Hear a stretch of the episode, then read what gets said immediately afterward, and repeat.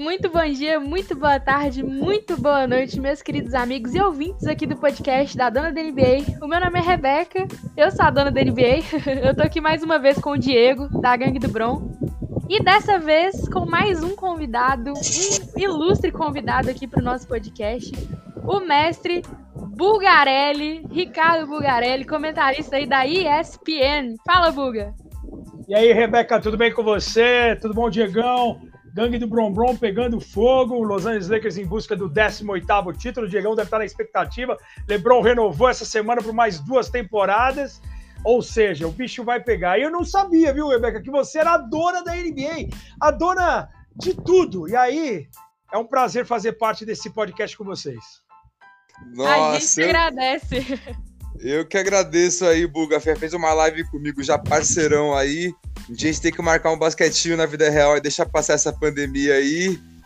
E você viu? O Edi renovou por cinco anos, Lebron por mais dois. Eu acho que vem uns cinco títulos na sequência aí, hein, Buga? Ô, oh, só isso? Você quer? Não quer mais nada? uh, cinco eu não garanto, mas eu acho que pelo menos uns dois aí. O Los Angeles Lakers ele sempre vai entrar como favorito, que a gente se acostumou a ver o time fora dos playoffs e é um susto, né? A gente tomou, na verdade, quem acompanha bastante tempo a NBA sabe que as franquias tradicionais, Los Angeles, Boston, Filadélfia, Nova York, são franquias que a gente se acostumou a ver em pós-temporada e brigar pelo título, de ter uma, uma torcida muito grande em qualquer parte do planeta. E aí a gente, agora, com a presença do LeBron James, ele que já tinha assinado por quatro anos, uma extensão de mais dois, ou seja, é o LeBron mais essa temporada que vai iniciar e mais três. E o Anthony Davis por cinco anos tem que ficar esperançoso mesmo, o torcedor do Los Angeles Lakers, mas sem dúvida nenhuma, a partir desse momento em que ter LeBron James e Anthony Davis juntos, o time vai entrar como favorito sem dúvida nenhuma. São cinco títulos, eu não sei, mas que vai entrar favorito para as próximas cinco temporadas, isso certeza, né, Diegão? Ah, eu também acho, viu? Tem os times se formando fortes aí, o Brooklyn Nets vem com muita força. Mas temos que ver como é que eles vão se entrosar. É um time novo. Agora o Lakers já campeão, com os caras mais experientes. AD, LeBron entrosados. Dennis Schroeder chegando para reforçar muito o time Montres Harrell. O time ficou melhor. Mark Gasol, um cara que eu adoro também. Nossa, agora o time tá. Acho que é um dos melhores times que eu tô vendo aí, nos últimos tempos, pelo menos. É, a prioridade era assinar o Anthony Davis, isso foi consumado nessa semana.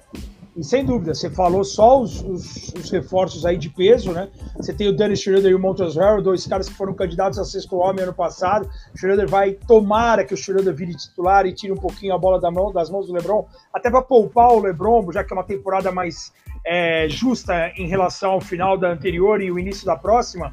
Então, eu acho que é uma ótima adição do alemão na armação. O Harrell é um cara que basicamente trabalha dentro do garrafão, mas vai ser de muita importância em bloqueios, em rebotes ofensivos. E, pô, tô imaginando ele pontuando bastante com as assistências do LeBron. E o Margasol, como você falou, né? É um cara veterano, é um cara experiente, é um cara que já foi campeão no Toronto, já conseguiu todos os seus títulos, mas jogar ao lado do LeBron James já é uma motivação. Fora o Wesley Matthews, aí ele não tem a mesma pegada defensiva do Danny Green, por exemplo, mas é um cara que justamente por não ter sido campeão ainda, por, por almejar um título e, e, e, ser um especialista na bola de fora também, eu acho que é um cara que vai contribuir, no, no, no, principalmente na, na, reta final de temporada e também nos playoffs. Eu acho que o Los Angeles Lakers está bem encaminhado. Queria saber da Rebeca também, o time que ela torce, porque eu não sei, já que ela é. é dona da NBA, ela não podia ter time nenhum, né, Diegão? É ah, tinha que torcer pra todo mundo. assim, gente, é, eu, eu gostar, eu gosto de todos, todos os times, não, tem minhas exceções, né, Diego? Sim, sim. Mas eu, eu gosto muito de colecionar camisas de todos os times, sempre gostei bastante do, do basquete em geral. Mas o meu time é o Golden State Warriors, né? Coincidiu aí de eu ter pegado uma fase excelente aí do Golden State quando eu tava acompanhando a NBA. E o continua aí esse, essa minha, esse meu carisma, esse meu carinho pelo time com o passar dos anos. É, agora, para a temporada que vem, Buga, queria saber de você suas expectativas, então, pro Golden State, né? Que é o meu time. Você já falou do Lakers? Cara, eu, eu tinha uma, uma expectativa enorme, cara. Enorme. Eu já ia botar o Golden State como semifinalista no Oeste até vir aquela péssima notícia do Clay Thompson, que é um negócio que realmente arrasa. Até para completar o que a gente vai falar do Golden State, É, assim, eu sou Portland, todo mundo sabe, eu nunca escondi meu time, nunca vou esconder, mas a partir do momento, Rebeca e Diego, que a gente começa a trabalhar com, com o mundo da NBA, você começa a admirar os jogadores, aí você tem um respeito e um carinho por todas as franquias. Eu brinquei com a, com a, com a Rebeca justamente por ela ser a dona da NBA, e de você colecionar camisa, ou qualquer, não é o meu caso, tô, agora que eu tô conseguindo pegar algumas camisas assim de jogadores específicos que eu gosto, mas você acaba é, tendo um respeito e um carinho pelos jogadores, e aí consequentemente, você tem um respeito pelas franquias, né? Então, por exemplo, o Golden State, se você falar assim, Buga, você tem que escolher um jogador do Golden State para ter uma camiseta, eu teria do Mitch Richmond, que foi o 23 na época do Run TMC, que foi um cara que para mim me chamava muito atenção pela regularidade, pela pontuação, pela maneira silenciosa como jogava, mas era um Golden State que infelizmente não conseguia títulos, né? E em relação a esse time aqui, Rebeca, é uma pena que tenha acontecido isso. E aí entra o fato que eu acabei de falar, o fato do Clay Thompson e foi no, no, na noite do draft, né, que eu trabalhei ao lado do Rômulo na ESPN, tinha uma expectativa muito grande, porque o Golden State era a segunda escolha, e quando vem a notícia do Clay Thompson, a lesão dele naquela mesma noite, a expectativa dele ter tido uma lesão muito séria, como aconteceu de fato, é, dá uma baixada assim de, de, guarda assim na gente. A gente fala assim, pô, que la... porque a gente se lamenta, porque não deixa de ser uma grande estrela, um cara batalhador, um cara eficiente no que ele faz dos dois lados da quadra. Muita gente não valoriza o Clay Thompson defensivamente, eu acho que ele é um baita defensor. Muita gente vê o Clay Thompson como um splash brother, como um metedor de bola, não é só isso. Ele, eu, para mim, eu já falei isso em outras transmissões, ele, para mim, é o cara mais temido da liga. Quando ele esquenta, ele é mais difícil de ser marcado do que o Lillard, do que o Curry, do que o Harden. É um cara que tem uma confiança que vai, puta, dá pra estratosfera, assim, algo surreal. E assim, o Golden State completo, com o James Wiseman, com Curry, com Thompson, com, com Draymond Green, tinha expectativa do, do Andrew Wiggins sair, de vir um, um, um jogador melhor. O, pô, eles falaram essa semana até por atrás do James Harden. Você imagina o Harden ao lado do Curry e do Thompson, do Draymond Green Nossa. e do James Wiseman. Ia ser algo incrível. Surreal, eu, surreal. é, surreal. E assim, eu, eu vejo muita qualidade ainda mesmo sem o Clay Thompson. Eu tenho uma expectativa muito grande no Wiseman. Eu acho que é um cara que é um encaixe perfeito no draft, é um cara importante, é um cara que vai evoluir, porque tá numa franquia certa. O Draymond Green, naturalmente, vai ser um cara de, de, de impacto mais uma vez. O Curry saudável, fora de série. É uma temporada para o Andrew Wiggins, com a ausência do Clay Thompson, tentar se firmar, porque o ano passado o Andrew Wiggins, quando ele veio na troca pelo D'Angelo Russell, ele não conseguiu ter, é, demonstrar o, o, que ele poderia jogar, porque ele não jogou num time montado. O, o Thompson Sim. sequer estreou, o Curry teve lesão rapidamente, né? Então o, o time não conseguiu ser encaixado para o Andrew Wiggins poder jogar ao lado dos Splash Brothers. Esse ano também não vai poder jogar do lado dos dois. Mas o Kelly Oubre Jr., que é o que vem para substituir, entre aspas, o Clay Thompson, é um cara que vai ajudar muito, vem em ascensão, é um cara também carudo, eu gosto desse cara, é, ele é meio cara de Marrento, pau, né? marrento pra caramba, bonito, diga-se de passagem. Bonito, né? lindo, o Golden State Warriors, Buga, tem o time mais lindo da NBA esse ano. Olha, discordo. pô, eu, eu, eu discordo. Não... É, você discorda? Pô, é polêmica. Acho... Fala aí, fala aí, acho que é o Lakers. Quem que você acha o bonitão do Lakers, Negão? O Schroeder, com Ah, certeza. o LeBron é mais bonito. Ah. Mas o AD tá na briga também. O Kuzminha é estiloso. Ah, Aquela é estiloso, não. monocelha Não, do nenhuma Não, o Kuzma, Essa- o Kuzma é Essa eu tô estiloso. com a Rebeca, hein? Essa eu tô com a Rebeca. Principalmente com o Oubre Jr. Ele subiu de patamar o, o Golden State na questão beleza. Mas o Não, o é James. Wiseman e o Curry também são Mas o bonitinhos. assunto basquete eu acho que é Não, o time... o Dwight Howard é bonito. Shapeado, Dwight Howard. Mas ele foi embora, ele foi pro Philadelphia. Não, ele é. Mas ele é bonito. Ele é rasgado. Não faz o meu tipo, Diegão, mas eu respeito a sua. Ah, Você, você prefere o rostinho mais bonito, né? Eu prefiro o rostinho mais bonito. Bom, o Kelly vou no Jr., shape. ele é. O Kelly Oubre Jr. é um cara olho verde, né? Bonitão. A namorada bonita, a gente assina embaixo. Ah, não, Mas mas eu, o- eu prefiro os caras shapeados. Não, você- sim, é, é, é um- é um, é um critério. Eu respeito. Sim. Mas vamos falar de basquete, ô, ô, Vamos. Rebeca. O Eric, o Eric Pascal, por exemplo, é um cara que eu gosto demais. Desde os Sim. tempos da Universidade de Vila Nova, é um cara muito inteligente. é um cara que se posiciona bem, foi muito bem treinado pelo Jay Wright em Vila Nova. Você tem o Jordan Poole, que é um cara que tem a característica exatamente igual do, do, do Clay Thompson em, em, quick release, principalmente na época de Michigan. O ano passado ele não teve como se desenvolver, não teve como mostrar todo a, a sua a, a, o seu a sua artilharia pesada de três pontos, justamente porque era muita responsabilidade para os garotos. E o Jordan Poole, está falando de um cara que foi draftado no ano passado de Michigan, é um cara que ainda eu aposto em ser um, um, um bom chutador, um bom metedor de bola, um, um cara para ajudar essa segunda unidade. Você tem a experiência do Kevin Luren e você tem o Marquis Chris, que até deixou uma boa imagem depois de ter sido top 10 de draft no Phoenix, não foi bem mas é ainda um cara jovem que a gente não pode descartar totalmente. A gente tem que lembrar sempre que o Golden State é um time que se deu muito bem do lado de fora do, do da quadra para dentro, né? É muito bem Sim. organizado pelo Bob Myers, né? O, o, fato do time ter sido montado em drafts, então eu ainda tenho uma expectativa. Eu acho assim, os jogadores,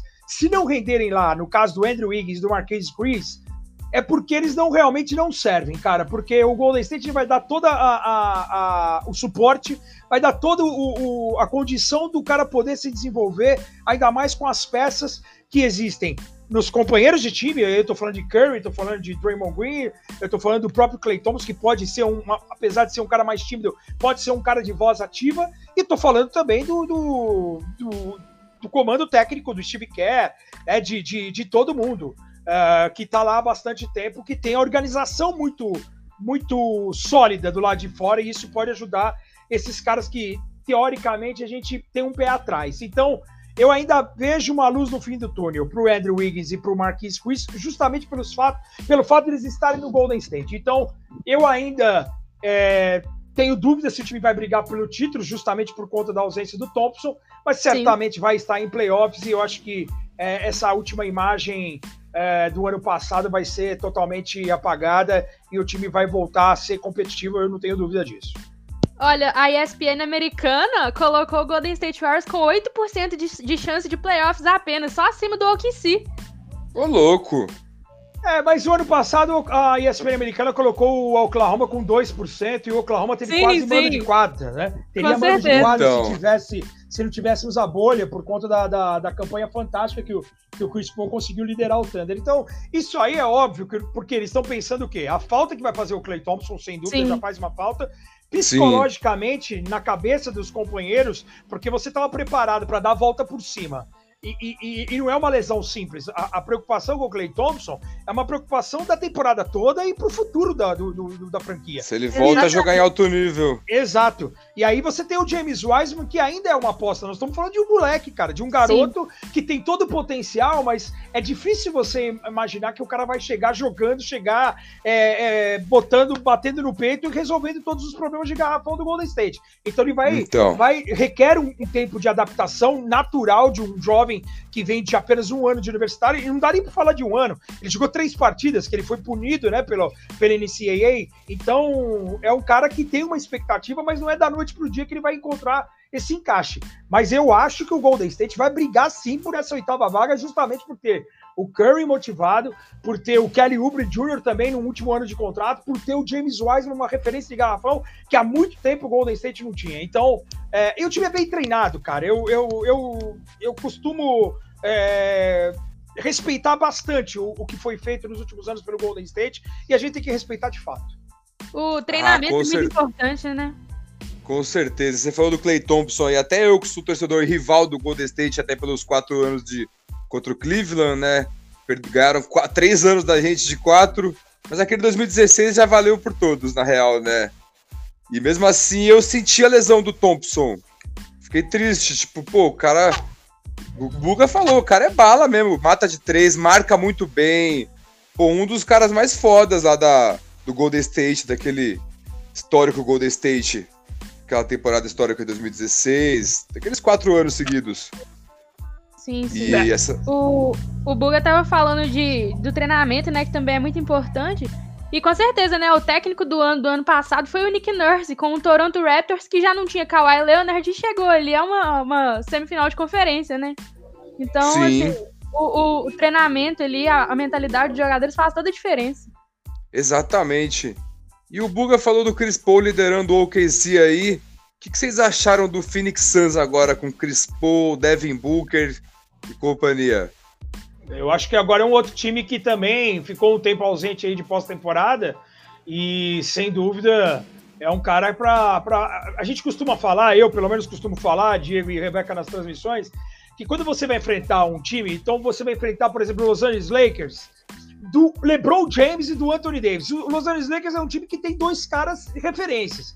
Então, quando você enfrentar o Phoenix Suns, você vai enfrentar o Phoenix Suns do Devin Booker, mas não é a mesma coisa, né? Porque o cara ainda em evolução, ainda é um cara jovem, é um cara que vai alternar dentro do próprio jogo. Então, é um cara capaz de fazer 70 pontos no jogo em Boston, mas é capaz de não definir e não ganhar partidas. Então, por exemplo, ano passado ele foi o nono cestinha da liga, ele foi o quarto cestinha na bolha. O que ele fez na bolha foi algo surreal, mas você precisa ter uma referência. Você, quando vai a Phoenix jogar contra os caras, você, meu, hoje é o Phoenix Suns do Chris Paul, cara. Você vai ver o Chris Paul, você vai respeitar um pouco mais. Então isso já acho legal, só pelo simples fato de ter o Chris Paul, de ter um cara respeitado pela liga, é um cara que já foi muitas vezes líder de roubos de bola, assistências, né? Se não tiver lesão até o final da sua carreira, é um cara que pode brigar, duelar com o John Stockton em roubos de bola e assistência na história da NBA. Eu acho que é um time jovem, mas é um time com a presença do Chris Paul. Somente pelo fato do Chris Paul, já é um time capaz de voltar após temporada. E tem um outro detalhe também.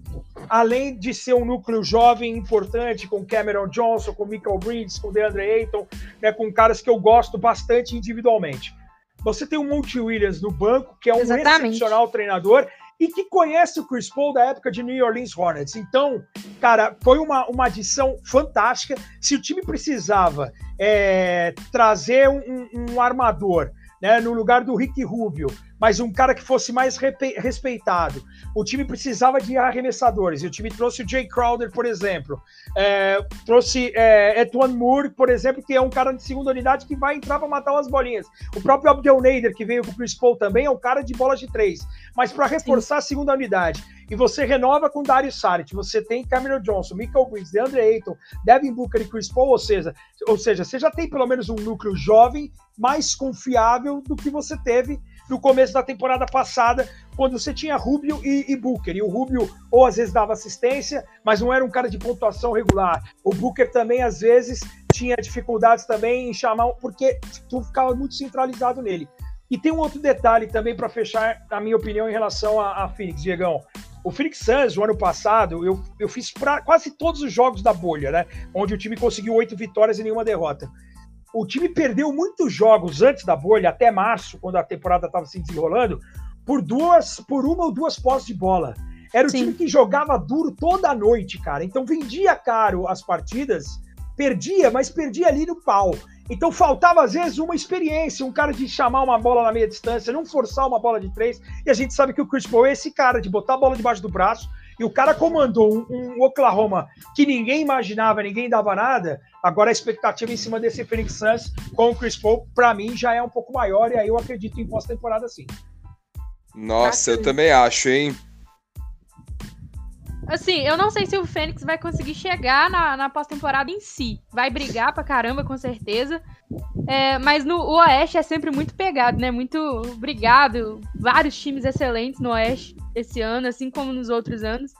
É, mas é, se o Fênix for pra, pra pós-temporada, com certeza é, é, muito merecido. Mérito aí do Chris Paul, Devin Booker, né? Excelentes jogadores.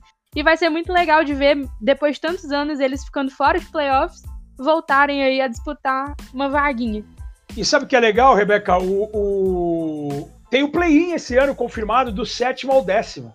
Sim. Então, quer dizer, não são somente oito vagas, são seis vagas garantidas, e o sétimo vai pegar o décimo e o oitavo vai pegar o nono naquele play-in que foi, teve muito sucesso naquele jogo fantástico, Portland Memphis. Eu tive a oportunidade de fazer também um jogo que o, o Nurkic arrebentou, Sim. o Lillard foi muito bem, era um, é um, um jogo mata, que tudo é, tudo é possível. Então, por isso que eu acho que o Phoenix Suns, se fizer uma temporada um pouco mais sólida, não perder, souber fechar esses jogos que o time perdeu durante a temporada, eu acho que vale a pena muito. Mas então é isso, né? É, o Buga e, e acredita aí numa pós-temporada do Suns. Eu acho que talvez consiga aí chegar, não tenho certeza. Como eu já disse, o Oeste é muito pegado. E você, Diego, onde você acha que o Suns vai chegar? Ah, eu acho que playoff com certeza chega. Acho bem difícil não chegar com todo mundo saudável, Pô, o Chris Paul levou o Oklahoma para o playoff e quase eliminou o Houston, não se esqueçamos, não esqueçamos disso. Foi numa bola final que o Harden deu toco, que o OKC saiu. Acho que com esse time aí liderando o Devin Booker, como o Buga falou, Devin Booker é um cara que oscila muito, com o Chris Paul sendo o cara chamando a resposta, ele vai crescer. Que o Chris Paul não vai dar de assistência nesse time. Tô ansioso para ver esse time jogar. Com certeza vai ser uma bola redondinha que eles vão jogar, né? Com certeza. Mas, ô Buga, você é torcedor de Portland, né? Agora eu queria saber de você o que, você achou daí dos reforços que chegaram. Qual que é essa expectativa aí pro Portland na próxima temporada? Ah, gostei. Gostei. Pra mim é surpreendente, né? Porque o Portland, é, em alguns anos, ele não consegue é, agregar jogadores. A gente sabe que é um mercado difícil, né? No Oregon é um lugar distante, não é todo mundo que gostaria de jogar lá. E assim, o, o Portland precisava melhorar bastante. O ano passado a gente teve o pior banco da, da NBA de todos os tempos. A gente teve muitas dificuldades em falta de assistências. É, foi o terceiro, para a gente ter uma ideia, foi o terceiro pior time da última década, com menos de 49% dos pontos da equipe são assistidos, ou seja, é um time que sofre muito em, em, em, trabalhar a posse de bola, é muito no um contra um, é muito no, no jogo individual. A gente sabe que o Damian Lillard é um espetáculo, é um dos caras mais temidos da liga, sem dúvida, mas eu acho que falta esse, essa característica coletiva ao time. E assim, Uh, você tem um astro, o Lillard, terceiro em pontos, quinto em assistências, 40% na bola de três nos playoffs. O cara só não fez chover, teve que parar pelo Los Angeles Lakers. Mas se você for pensar, Robert Covington, um cara que chega para ser um, um, jogador na posição 3 e de, é um 3D, como os, os, americanos gostam de falar. É um cara que mata a bola de 3 e defensivamente é muito comprometido com o time. Você tem o Derrick Jones Jr., que ainda é um cara jovem, não teve espaço no Miami na final, principalmente, mas é um cara de highlight, é um cara que pode ser agressivo à cesta, pode trabalhar com o Lillard, por exemplo, em ponte aérea. Você pode ser uma opção. Você tem o Ennis Canter para ser reserva. Eu não sou muito fã do Canter é, defensivamente, mas no ataque é um cara regular, não vai ser um cara para ser para roubar minutos do Nurkic, mas quando o Nurkic, por exemplo, tiver com problemas em faltas, é um cara que vai poder ajudar ali o, o, o garrafão do Portland em substituição do Nurkic. Teve as renovações do Carmelo Anthony e do Rodney Hood, eu acho que isso é importante. O Rodney Hood vem de uma lesão séria, é um tendão de Aquiles, a gente não sabe como que ele vai voltar. E acho que o, a grande novidade para mim é, acho que é justamente a, a renovação do Carmelo. Para mim foi inesperada, porque muita gente falava que o Carmelo poderia voltar para Nova York, até se o Chris Paul tivesse ido para lá, eu imagino que o Carmelo teria ido também, porque eles são muito amigos. Sim. Mas acho que o, o a, da maneira como o Carmelo se comportou e como o Portland abraçou o Carmelo, os jogadores gostavam, gostaram dele e ele sentiu a vontade, eu acho que foi muito legal. Assim, porque é raro a gente ver esse, essa fidelidade, né, essa lealdade dos jogadores, porque hoje em dia vale vale tudo para você ser campeão da liga e aí você se, se juntar a um time mais forte. E o Carmelo poderia ter ido para um time mais forte, mais contender, mas acho que ele permaneceu por lealdade, pelo Porta ter aberto a porta para ele o ano passado, e foi muito legal, assim. É, um, é as primeiras informações que a gente tem de lá, Rebeca e Diego, é que o, o Stotts vai colocar o Carmelo como sexto homem, ele vai trazer o Robert Covington para ser titular na posição 3 e o Derrick Jones Jr. na 4, já que o Zach Collins ainda está lesionado. E, assim, tenho expectativa porque o Gary Trent Jr. é um cara que foi muito bem na bolha, é um jovem, um terceiro ano vai poder ajudar. Você tem o Narcy Little, que é um novato ano passado, não teve tanto espaço, espero que tenha. O Portland tradicionalmente não dá muito espaço aos novatos, espero que o Narcy Little possa entrar nessa rotação, é um cara de muito potencial. Jogou em North Carolina no retrasado e no ano passado em Portland quase não teve espaço. Então eu acho que um time que tem mais peças vai ajudar um pouco mais o banco vai poder ter é, profundidade de elenco e, não, e espero que pelo menos rode um pouco mais a bola, que não seja tão dependente do, do Lillard e McCollum para poder chegar à pós-temporada. Eu acho que a pós-temporada, eu acho que o Portland chega assim. A, a, tem muita gente colocando o Portland fora entre os oito, né? Se não me engano, a ESPN colocou o Portland em nono, mas como tem o play-in, então tudo pode acontecer. Mas eu ainda acredito que o Portland, é, se o time encaixar e se mantiver saudável, Cara, eu acho que é um time para ter até mano de quadra na, na para chegar entre os quatro do Oeste, cara. Concordo. Só de ter Damian Lillard já é playoff já, praticamente. O cara leva. Eu gosto bastante do Lillard também. Eu acho ele, nossa, um dos melhores armadores aí da, da atualidade aí na NBA. É, falar com você que eu tô confiante nesse time de Portland? Não, não estou. Mas, sim, é, eu acredito que eles se reforçaram muito em relação à temporada passada, né? Carmelo renovou, trouxe aí Derek Jones Jr., é, Robert Covington. Então, assim, é, pode surpreender. Acho que pega aí sim uma vaga no play-in. E vamos ver o que esse Portland vai arrumar pra gente. Ah, eu, eu, eu acho que, assim, é, o Lillard deu uma entrevista é, na coletiva agora da, da, apresentação dos jogadores muito. É, eu, eu, o que eu gosto do Lillard, e eu já falo que o Lillard, na minha opinião, é o maior jogador da franquia, mesmo não tendo jogando uma final, mas é o, a liderança que ele exerce no time. Então, quando ele foi perguntado, ele falou assim: até eu preciso melhorar. Se ele tem essa se, se ele tem essa é, mentalidade. mentalidade, cara, de que ele ainda pode melhorar, ele pode ser um líder melhor, ele pode é, evoluir como jogador de basquete, é que ele não, não tá acomodado, cara. E isso aí reflete no time. Então, essa liderança, eu acho que são poucas equipes que tem nesse momento que podem bater no peito e falar assim, pô, porque o Lillard é o primeiro a chegar, o último a sair, é o cara que, meu, tá consolidado, contrato máximo, é o dono da cidade, é, é rapper, é o querido da comunidade, ele faz muito pela, não só pelo time, mas pela comunidade, pela cidade, por todo mundo.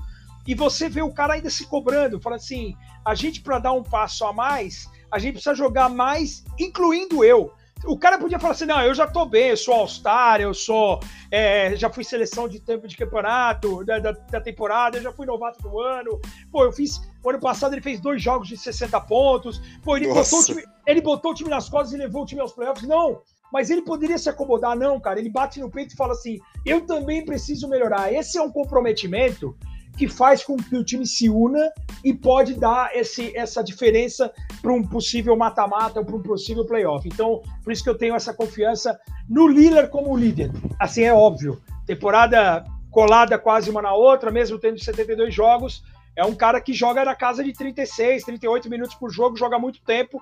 Eu fico preocupado com alguma lesão. E a gente viu aí que quando ele, ele, se machucou na série contra os Lakers, aí não teve mais série e infelizmente é, não, já não tinha, já era um encaixe difícil. Você segurar o Lakers do Anthony Davis e você perdeu o Lillard, então é, não tinha como fazer mais nada, né? Ah, e boxeador ele é ainda, já viu no Instagram dele? É, ele tá, tá dando uns, tá dando uns murros, né, meu? Tá dando umas porradas aí, é legal demais. Eu sou muito fã do Lillard, cara. Eu acho que é um, é um, é um cara a ser seguido, é um exemplo. Por isso que muita gente especula, né? O, o próprio LeBron James é um fã incondicional do Lillard, sempre Sim. especulam o Lillard no, no, no, time do LeBron, nos Lakers ou aonde quer que seja, justamente por isso, por esse comprometimento, por, esse, por essa vontade de querer evoluir sempre mais. E, cara, e assim, a história dele é fantástica. É um cara que jogou em Weber State, não é uma universidade de ponta e o cara foi top 10 do draft. Ele foi, ele foi novato do ano no ano do Anthony Davis. O Anthony Sim. Davis tinha sido. O Anthony Davis tinha sido campeão universitário, o melhor jogador do basquetebol universitário em Kentucky. E, pô, encara o, o, o Damian Lillard novato. E quem é o novato do ano é o Damian, é o Lillard. Então, Damian o Lillard é um cara. Demais. É um cara brabo e é um cara assim, disposto a, a vencer obstáculos. Por isso que com o Lillard no time, cara, a gente pode apostar sempre em, em em que ele vai deixar tudo em quadro e ele vai ser essa referência, isso que é mais importante. Com certeza. E falando de time que vai brigar pelo título aí, Brooklyn Nets, eu acho que não tem como não ir pro playoffs, né? Com todo mundo saudável. O que, que você acha do time do Brooklyn Nets pro ano que vem, Buga? Muito forte. É, tudo passa pelo Kevin Durant. Eu acho que são dois aspectos, né? Até falei isso no ESPN League recentemente. Acho que são dois aspectos importantes. O primeiro, o mais importante de todos, é o Kevin Durant saudável. É, a gente sabe que é uma lesão de Aquiles, todo mundo está falando que o Kevin Durant está voando nos treinamentos. São raros os fatos dos jogadores voltarem em altíssimo nível depois de uma lesão de tendão de Aquiles. Eu lembro do Dominic Wilkins só, voltar num nível muito bom, é difícil, mas ele voltando saudável, isso já é meio caminho para mim. O, o, Brooklyn já é semifinalista da conferência se o Durant for saudável, porque é um cara impactante dos dois lados da quadra, é um cara difícil de ser marcado, é um cara consistente. É, e vai ser o dono do time pela primeira vez. Em Oklahoma tinha aquela divisão com o Westbrook, ele era o cara mais importante, mas o Westbrook também tinha muito destaque. O Harden vinha do banco como sexto homem. Depois ele foi para o Golden State Warriors. Ele teve destaque sem dúvida, ele foi duas vezes MVP de final, mas tudo é facilitado com, com a presença dos Splash Brothers, são outros alvos é, de, da defesa adversária. Mas o fato que eu acho que, que completa essa do Kevin Durant, na minha opinião, é o Kyrie Irving. O Kyrie Irving, se ele botar na cabeça que ele tem que ser o, o, o Robin do Batman Kevin Durant, como ele foi o Robin do Batman LeBron James em Cleveland, o Brooklyn tem tudo para dar certo. Se o Kyrie Irving quiser ser o dono do time, ou, que, ou quiser duelar em, em, em, importância com o Kevin Durant, acho que aí é o problema. Aí acabou. Aí é um problema, é isso, sério. Né? Porque o, Kyrie é mais louco que o Batman em si. Exatamente, porque foi o que aconteceu, por exemplo, ele, ele bloqueou a evolução dos jovens em Boston. A gente viu o quanto que, que o, o Terry Rozier, o Jason Tatum e o Jalen Brown não conseguiram evoluir ao lado do Kyrie Irving porque ele não, não, tem esse, esse espírito de liderança. Ele é um cara importante, ele é um cara habilidoso, ele é um cara diferente, mas não, ele não tem essa característica de ser um líder. Tanto Sim. que antes da volta do LeBron para Cleveland, ele não conseguia levar o Cleveland em altíssimo nível. Ele nunca liderou um time. Em Boston também, o Boston foi melhor sem ele do que com ele. O ano passado também, se você for pegar estatisticamente, o Brooklyn teve 27 vitórias, 25 derrotas sem o Kyrie Irving e teve 8 vitórias e 12 derrotas com o Kyrie Irving. Ou seja, o, aproveita... o, o Wind teve um desempenho infinitamente superior sem o Kyrie Irving no time do que com o Kyrie Irving, porque é um cara que centraliza o jogo, que, que centraliza a bola. Então eu acho que isso, essa é a mentalidade. O que é a favor do, do Brooklyn Nets além da presença do Kevin Durant. Eu acho que assim, é uma franquia que nunca ganhou, é uma franquia que tem o Steve Nash como técnico, e é uma novidade para ele também, mas ele se cercou de grandes assistentes técnicos, de caras experientes, que, que é, acostumados a, a, conviver com jogadores. O Sim. Nash já conhece o Kevin Durant, e se você for botar no papel, Spencer Dinwiddie, Carlos Levert, DeAndre Jordan, Jarrett Allen, Kevin Durant, Kyrie Irving, eles renovaram com, com o Joe Harris e com o Tyler Johnson, com dois chutadores importante. Chegou o Chamet também, né? Chegou o Chamet para defender e chegou o Jeff Green, experiência para uma segunda unidade. Então eu acho que o time é muito forte, individualmente tem peças boas, mas essa, essa química entre os dois não precisa acontecer. Se ela acontecer, para mim é o favorito do leste. Bacana. É, falando agora um pouquinho de jogadores, né, dos prêmios individuais. Qual é seu palpite para quem será o novato do ano, Rookie of the Year? Olha, é uma, é uma, é difícil a gente apostar assim de cara, mas olha, o, o, a gente tem que pensar que os, os números de novatos às vezes eles são inflados justamente pela minutagem, né?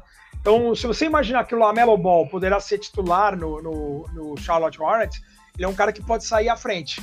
O próprio Anthony Edwards no, no Minnesota, ele deve ser titular, mas pela presença do DeAngelo Russell e do e do Carl Anthony Towns, eu não sei se ele vai ter tanto tempo a bola nas mãos.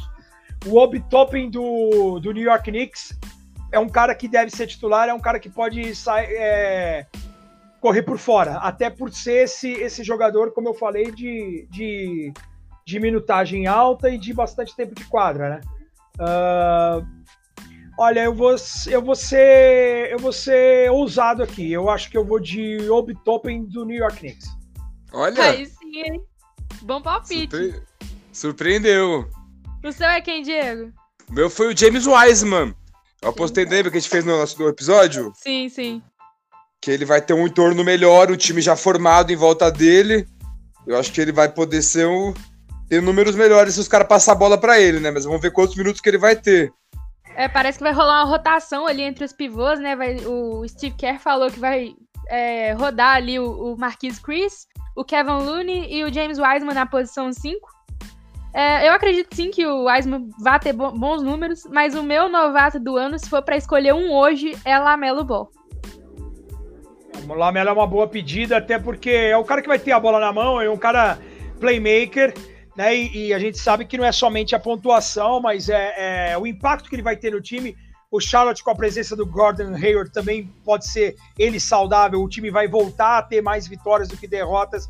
E aí é importante, é, por exemplo, o, o, New York Knicks, o que pesa contra o, o, Obi Toppin, na minha opinião, é a campanha. Não vejo o New York Knicks brigando por playoff. E a gente sabe que a campanha é muito considerada nesses prêmios individuais. Tem Sim. o desempenho individual do jogador, mas tem aonde ele vai colocar o time no final da temporada. Então, se você pensar que, que o, o Charlotte tem um time jovem, é, e o, o, Lamelo Ball, pela característica de ter a bola nas mãos, de, ter um, de ser um cara de assistência, de rebote, de pontuação, e, o, e o Charlotte chegar a uma pós-temporada, é fundamental, é, dá para colocá-lo como favorito, sim, ao lado do James Wiseman, até porque o Golden State saudável e o Wiseman encaixando de cara nesse esquema vai ser fundamental, principalmente na defesa. O Wiseman é um cara que vai ajudar em rebotes de ataque e defesa, em proteger o garrafão do Golden State, que sempre foi uma mãe, né? O Golden State sempre teve muita dificuldade em defender o garrafão, até porque trabalha muito em small ball, trabalha em transição, e se você tem um cara lá mais fixo, você vai evitar essas jogadas fáceis dentro uhum. do garrafão, ou vai intimidar um pouquinho mais as infiltrações dos adversários. Então, o palpite de o meu é ousado porque assim eu preciso eu gosto de Nova York eu preciso ter é, Nova York uma Nova York precisa ter uma resposta para a NBA e para os seus fãs e eu acho que o top novato do ano seria bem legal agora seria. nessa vocês estão na frente em relação aos palpites que foram muito bem justamente por contar a, o desempenho da equipe no global e não somente individual isso, eu pensei no entorno que ele vai ter em volta. Que você falou que faz tempo que o Golden State não tem um pivôzão desse calibre, um cara de 2,16 técnico. Tem Boto muita fé nesse moleque. Também acho. É uma turma de novatos aí que o pessoal tava falando que era mais fraca, né? Até porque nos últimos anos a gente teve Luca Doncic, Trey Young, Zion Wilson, é, Jamoran. Nossa! Então, assim, é... aí a gente vem a primeira escolha do draft desse ano falou que prefere NFL. Então, assim, é uma coisa bem difícil a turma desse ano mesmo, de a gente é, saber quem que vai ser realmente o novato do ano. Mas com certeza são moleques bons, espero que a gente não tenha quase nenhum bush, né? Aquele cara que chega com muito hype e não corresponde. Mas é, vamos ver aí o que, que vai acontecer com essa classe desse ano. Vamos ver, você falou do Zion. O que vocês acham que vai ser do Zion esse ano, se ele tiver saudável? Com esse entorno bom com Steve Adams, Brandon Ingram, o próprio JJ Redick, veterano. Eu acho que ele vai dar bom lá, hein? É, ele precisa se manter saudável, precisa perder peso, é um cara de, de impacto, de movimentação. Eu acho que a última imagem deixada na bolha não foi legal, ele, ele teve dificuldade, ele teve que sair da bolha por algum problema particular. Quando voltou, é, não voltou 100% é, para mim foi a grande decepção da bolha, o, o, o Pelicans. Eles, eles, tinham um quinteto titular muito forte, né? Com, com Holiday Ball, Ingram, Zion e Favors. É um time que, quando jogava junto, tinha uma, uma, uma eficiência muito grande, é, principalmente no ataque. Mas, como você disse, assim, um time vai mudar bastante, né? A saída do Drew Holiday, chegada do Eric Bledsoe, chegada do Steven Adams para jogar no lugar do Favors. E o Adams é um jogador de, de pegar rebote, de, de fazer o, serviço sujo, entre aspas, de fazer os bloqueios para o Zion ser um jogador de, de bater para dentro, de, de ser agressivo ele saudável é um cara que pode ajudar sim, sem dúvida. É, o Brandon Ingram motivado por um contrato gordo, né? Eu renovou pelo máximo. A gente sabe que às vezes, né, é, assim, é 8 ou 80.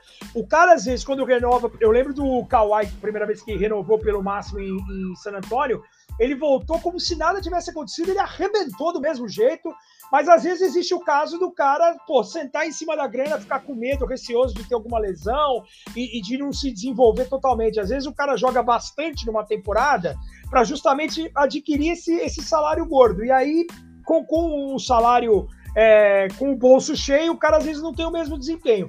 Eu torço para que o Winger continue em evolução, ainda é um cara muito jovem. Né? Você tem Josh Hart, você tem Gigi Red, você tem o próprio Jackson Reis, que é um pivô que eu gosto ainda, muito jovem, e você tem essa mudança brusca na armação. O Eric Bledsoe vindo no lugar de Drew Holiday. Acho que o Holiday defende mais. O Holiday é um cara mais comprometido, comprometido com o time, ao contrário do Bledsoe. Eu não vejo. O Bledsoe foi um desses exemplos aí. O Bledsoe, no meio da temporada retrasada, quando em fevereiro o Milwaukee foi jogar em Los Angeles e renovou com ele, teve uma extensão antecipada. Depois faltou dinheiro para segurar o Brogdon. Eu acho que foi aí o maior erro do Milwaukee para esse último ano. O Brogdon ter jogado dinheiro na mão com novos ares ele pode possa se desenvolver, jogar ao lado do Ball, do, do, do Jason Hart, são caras é, do Josh Hart, que são dois caras mais novos, e do J.J. Redick, que é um cara importante, de gatilho, de experiência. É o Zion, cara. É é é o ele precisa estar saudável, precisa ter confiança e o time e os jogadores precisam confiar nele. Eu acho que faltou um pouco de tudo. Confiança do. Tem mudança de treinador também, isso é importante destacar, né? Chega o Stan Van Gundy, sai o Alvin Gentry, que também acho que perdeu a mão, né? Ficou aquele, aquele diz que me diz que de, de usar ou não o Zion, de ter uma minutagem controlada do cara. O próprio Zion parecia não estar satisfeito com isso.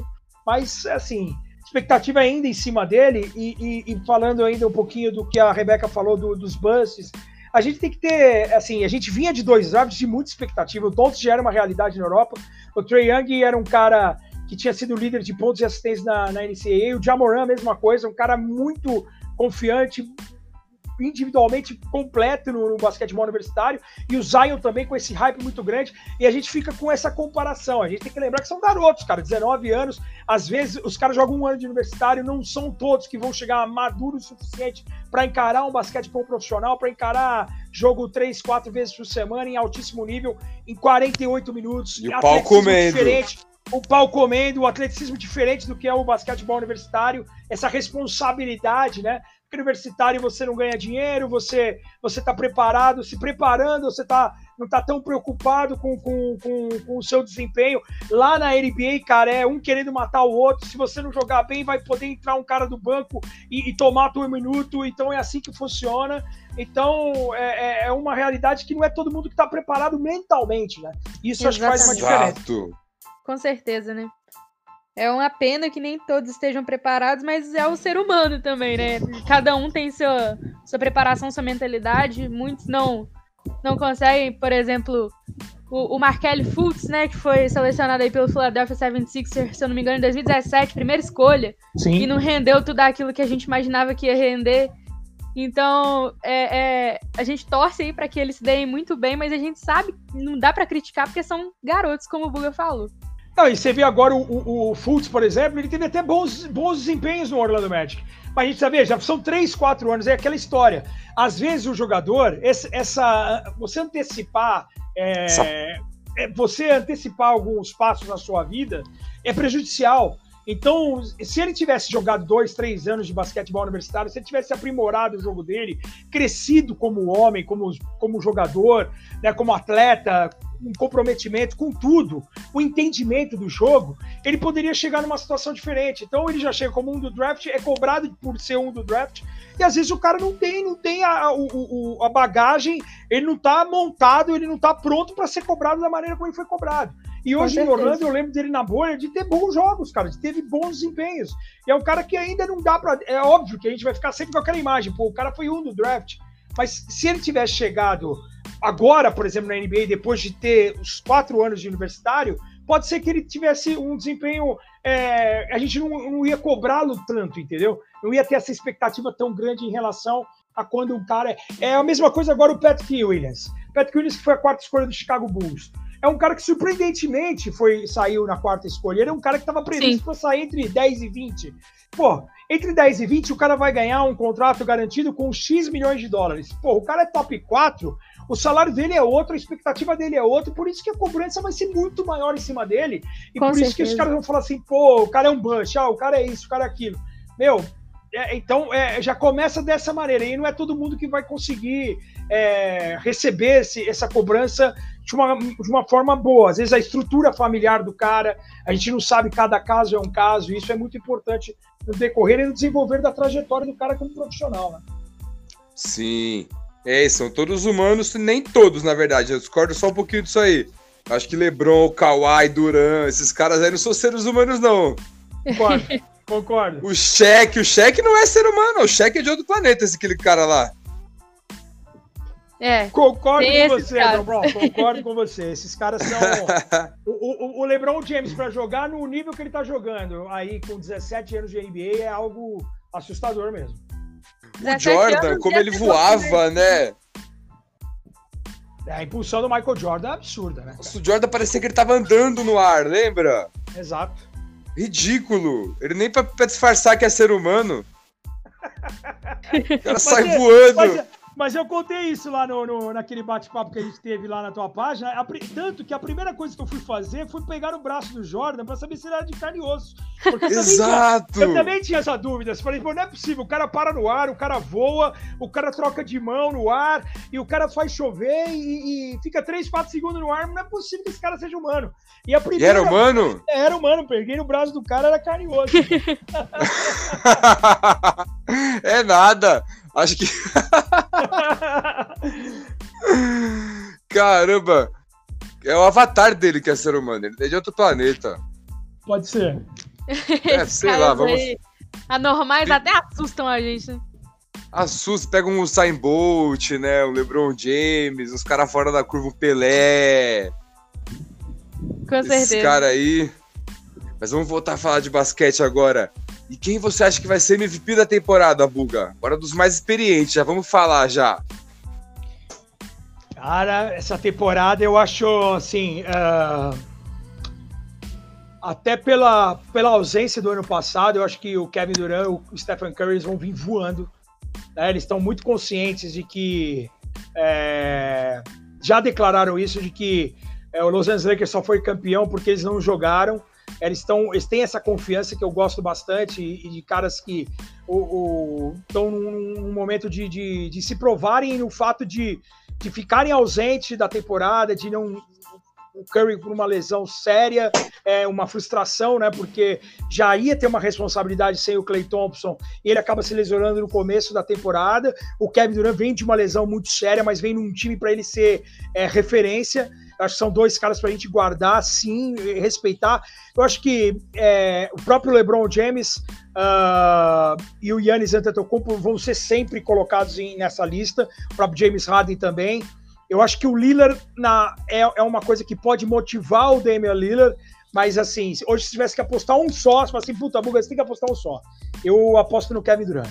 Eu acho que o Kevin, Kevin Durant. Vem, acho que o Kevin Durant vem para arrebentar na temporada, é um cara que vem para mais de 30 pontos por jogo, é um cara que vem ser para ser referência e ele saudável, ele do, da maneira que Kevin Durant ser, cara, é, ele evoluiu muito no Golden State, cara, principalmente defensivamente, em posicionamento. Em, ele, ele, ele adquiriu muita leitura de defesa, rebote ofensivo, tocos. Ele foi um outro jogador no Golden State. Ajuda, óbvio, o, o redor, mas acho que, que ele está motivado para ser o cara do leste e o leste está aberto.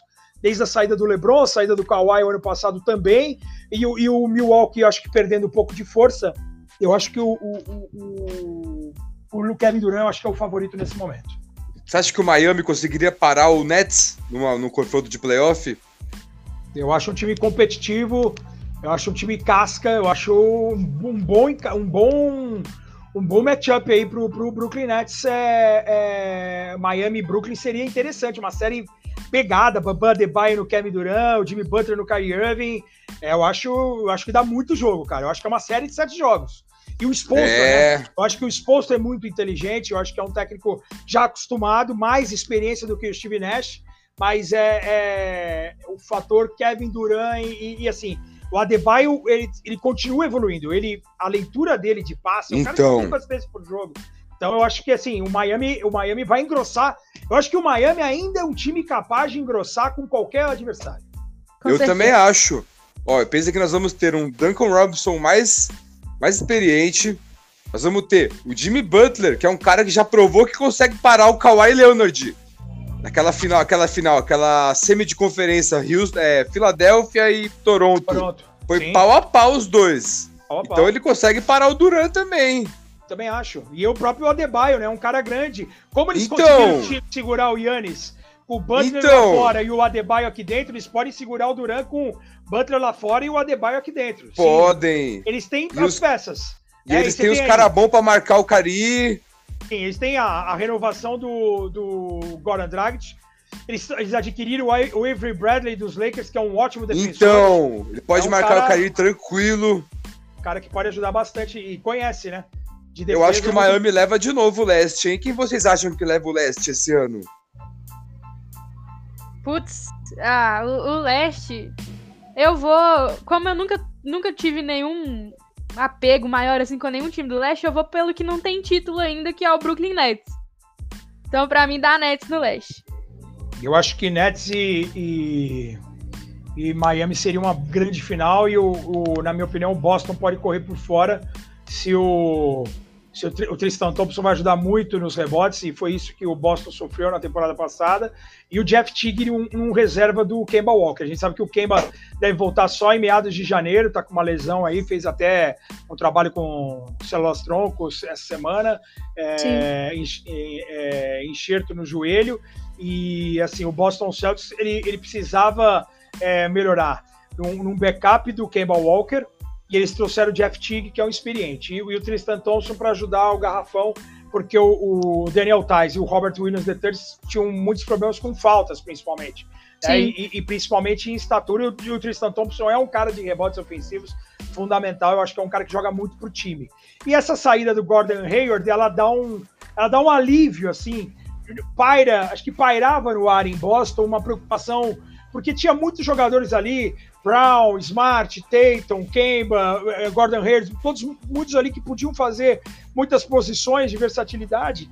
E às vezes você não tinha um, quinteto definido, às vezes o, às vezes por dinheiro que o cara ganhava, né, por, por, por é, ser um pouco mais queridinho do, do, do, do Brad Stevens, no caso do, do, Gordon Hayward, que tinha sido jogador dele em Butler. Eu acho que a saída do Gordon Hayward agora vai deixar um ambiente mais, mais leve vai proporcionar ainda mais a evolução do Tatum, do Brown, e aí o, o, o Kemba Walker não vai ter essa, essa obrigação de ser o, o Kemba desde o início, justamente porque tem o Jeff Teague, que é um cara experiente, é um cara que pode levar a bola, é um cara que pode ajudar de diversas maneiras, e o Kemba voltar saudável, coisa que não aconteceu na pós-temporada. Então, nesse momento, Diegão, eu acho que Brooklyn e Miami estão à frente, mas esse Boston pode dar jogo, sim, e, e, e tem o fator Boston e Brooklyn, que é o fator ódio do Kyrie Irving, é de querer brigar e derrotar o Kyrie Irving. Isso pode ser importante. Então, eu concordo com você, mas se fosse para apostar em um, igual você falou do MVP, que você apostaria no Kevin Durant. Cara, se, se o Kevin Durant for MVP, para mim o Brooklyn é campeão do leste. Mas é... É, como time, hoje, nesse momento, o Miami tá mais preparado. Concordo. E no oeste? Tá no oeste, oeste, no oeste da Lakers. nem falar, né? no oeste vai dar Lakers, é, time saudável e, e, pelas, pelas, pelas aquisições aí de Margasol, de Wesley Matthews, Dennis Schroeder, Montrezl Harrell, é, só precisa ver o, o, quanto o time vai... É, porque existe aquela... A, a Rebeca até citou o trabalho que foi fundamental do Nick Nurse em manter o, o, time na pegada. Porque às vezes o time consegue um título e dá uma tirada de pé. É, acho que é esse, o que, esse é o grande trabalho do Frank Vogel nesse momento. É de manter o ânimo, de manter a pegada, de falar, meu, vamos em busca de um back-to-back. -back. O ano passado tinha o, o, o, o, fator de não fazer parte dos playoffs há bastante tempo. Você tinha um fator LeBron James jogando na Califórnia, depois você teve o fator falecimento do Kobe Bryant, tudo conspirou para que o Los Angeles Lakers todos remassem na mesma direção. Então hoje eu acho que a grande dificuldade do Frank Vogel é manter o time focado em busca de um back-to-back. -back. Mas sem dúvida, individualmente, é o time mais completo da liga. É o favorito não só ao título do Oeste, mas ao título da NBA. Concordo. Um time muito forte que a gente não falou ainda é o Los Angeles Clippers, o rival do Lakers da cidade. Eu ia citar isso agora, gente. Vocês estão com muita falta de fé aí no Clippers. Assim, eu, eu sei. não! eu Já ia falar bem! Eu sei que ele, eles não têm uma boa fama, assim, playoff nas coisas, mas eu ainda acredito no Clippers. Eu usou bastante o Clippers, mas eu acredito. Não, Olha, a gente eu, nunca eu... pode duvidar de Kawhi Leonard. Cara, eu me decepcionei bastante ano passado. Eu acho que o time. É, eles, eles montaram a equipe para ser campeã, né, o ano passado. Porque se você pensar que no, na deadline eles trouxeram o Marcus Morris Sr., que estava arrebentando em Nova York, eles trouxeram o Red Jackson, é, eles, eles tinham profundidade de banco, eles tinham Kawhi, eles tinham Paul George. É, é, você tinha dois dos principais é, candidatos ao sexto homem, os caras que combinavam para quase 40 pontos vindo do banco, o Williams e, e o Montes Harrell. E, tinha profundidade, tinha um técnico experiente, tinha um Kawhi que é temido, e o time naufragou tomando uma virada de 3 a 1 até certo ponto inexplicável. Então, assim, eu, eu ainda vejo o time muito competitivo, muito forte. Eu acho que eles vão ter que mostrar, é, é, dar uma resposta, né? Porque a última imagem deixada é muito ruim. E eles se reforçaram de uma maneira inteligente, na minha opinião. Eles trouxeram o Luke Kennard, que é um matador de bola de Detroit, eles abrem mão do Lance Shamet, mas é, o Kennard é um matador de bola, é um cara de três pontos que é importante, é um cara mais regular que o Shamet.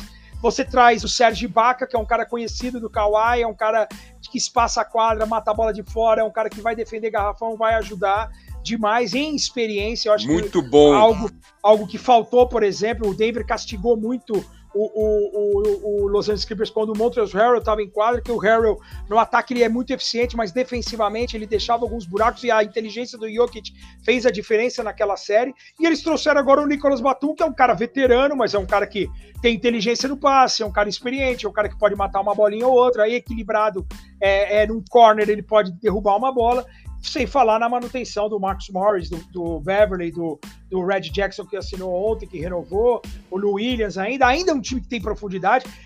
Vamos ficar de olho no, no, Daniel Oturo, que é um novato, que é um cara que a gente pode, não que ele vai ter minutagem, mas é um cara de futuro. E assim, não pode ser dispensado, mas agora eu não caio mais nessa do conto do Los Angeles Clippers. Tem que ter um pé atrás Eu acho que faltou camisa, faltou, faltou o tesão, como diria o outro, faltou aquele, aquele algo mais, aquela vontade a mais que sobrou no Los Angeles Lakers na, na, na pós-temporada, faltou para alguns caras. E o próprio Kawhi é um cara gelado, mas ele não é esse líder.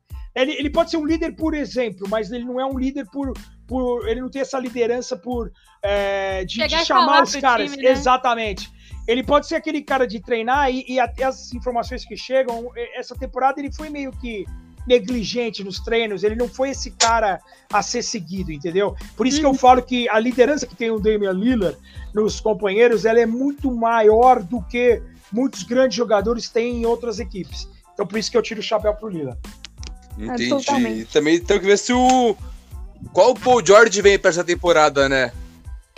É verdade. Isso é uma incógnita também, né, Diegão? Porque o Paul George Indiana, o, antes da lesão nem se fala, mas o Paul George, que, que pô, a gente chegou até a cogitá-lo para ser melhor jogador da, da liga, melhor defensor da liga na época de Oklahoma.